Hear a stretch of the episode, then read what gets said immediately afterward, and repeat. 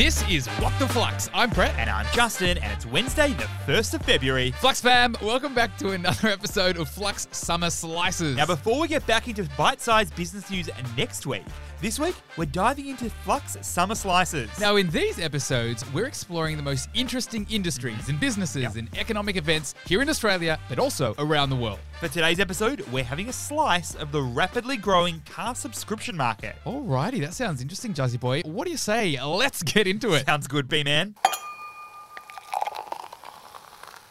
Now, I'll take you back a little bit because the concept of the subscription model is well known by many consumers these days thanks to it spreading to so many different industries. But really, in summary, it's a business model where a customer pays a recurring fee in exchange for access to a product or a service. But here's the interesting part, B Man. This isn't revolutionary or new. The subscription model actually had its roots way back in the early 1800s. Yep, in the UK, individuals were able to subscribe to deliveries from milkmen. That was in the 1860s. Meanwhile, magazine subscriptions, those began in the late 1800s. You know, customers would pay a regular fee to receive their milk and newspaper on a regular weekly basis. And today, subscription services make up a huge part of our lives. Now, of course, some of the most obvious examples, Brett, consumers subscribe to music platforms like Spotify or use streaming services like Netflix. And in the business world, professionals buy software like Canva for their design purposes. or on social media, creators use software like Linktree for link in bio or Twitter's verified tick to be somewhat verified. All of which is largely paid through monthly or annual payments on a subscription. Our phone contracts, the music we listen to, the meals we cook, the films we watch, even the glass of wine we enjoy with our dinner, all could be a subscription these days. And Jazzy Boy, many believe the subscription business model could revolutionize one of the world's most traditional industries, and I'm talking the car industry. it kind of makes sense, B man. The subscription model's become popular because of its flexibility and convenience for customers. But also its potential for providing a stable, predictable revenue stream for businesses.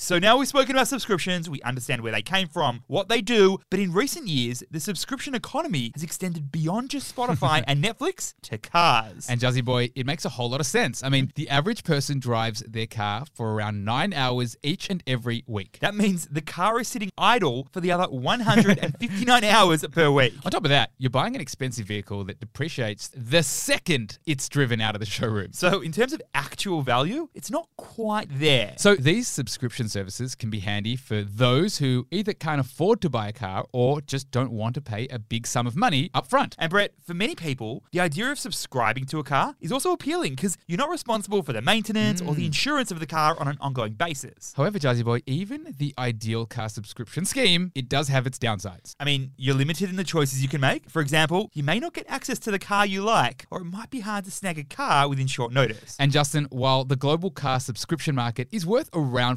4.2 billion US dollars per year right now, mm-hmm. it is expected to jump to over 21 bill by 2030. wow.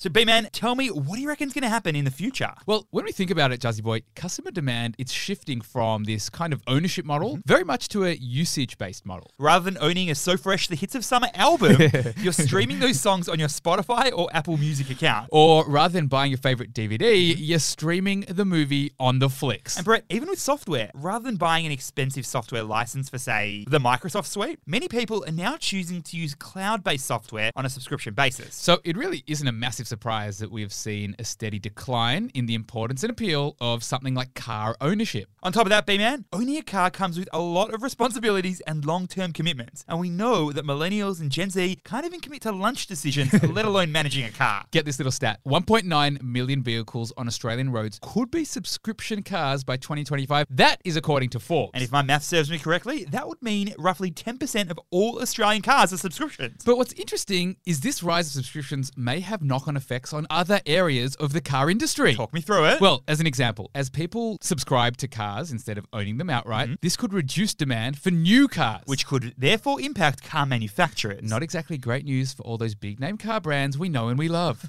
Car subscriptions may also have an impact on businesses that provide services related to ownership. So we'd be talking car insurance or car servicing and mechanics as well. so clearly, this shift has major downstream implications for businesses across the car ecosystem. System. But Brett, here's where it gets kind of interesting because subscription services are not only used in the car industry as an alternative to ownership. Nope, even cars that are sold to consumers are getting into the subscription game. We're seeing leading car brands like BMW, Hyundai, Porsche offer car subscriptions to their customers through over the air software updates. Like BMW, which is offering a subscription to heated seats in your car for just $18 per month. Like Tesla, which is making customers pay a subscription for their sat nav system after eight years of having the car. And the idea is that it can build customer loyalty and customer retention, and of course, for the company, a lot more revenue. So, Jazzy Boy, as people all over the globe adopt this new system of subscribing to a car over actually buying a mm-hmm. car, we can expect to see a whole lot of change in the entire industry. Flux fam, thank you for listening to this episode of Flux Summer Slices. Next week, we are back better than ever with bite sized business news. If you're enjoying these episodes of the pod or have any other feedback, hit us up. We want to hear from you. Send us an email at hello at flux.finance or via Instagram at flux.finance. Thanks for listening, and we'll see you tomorrow.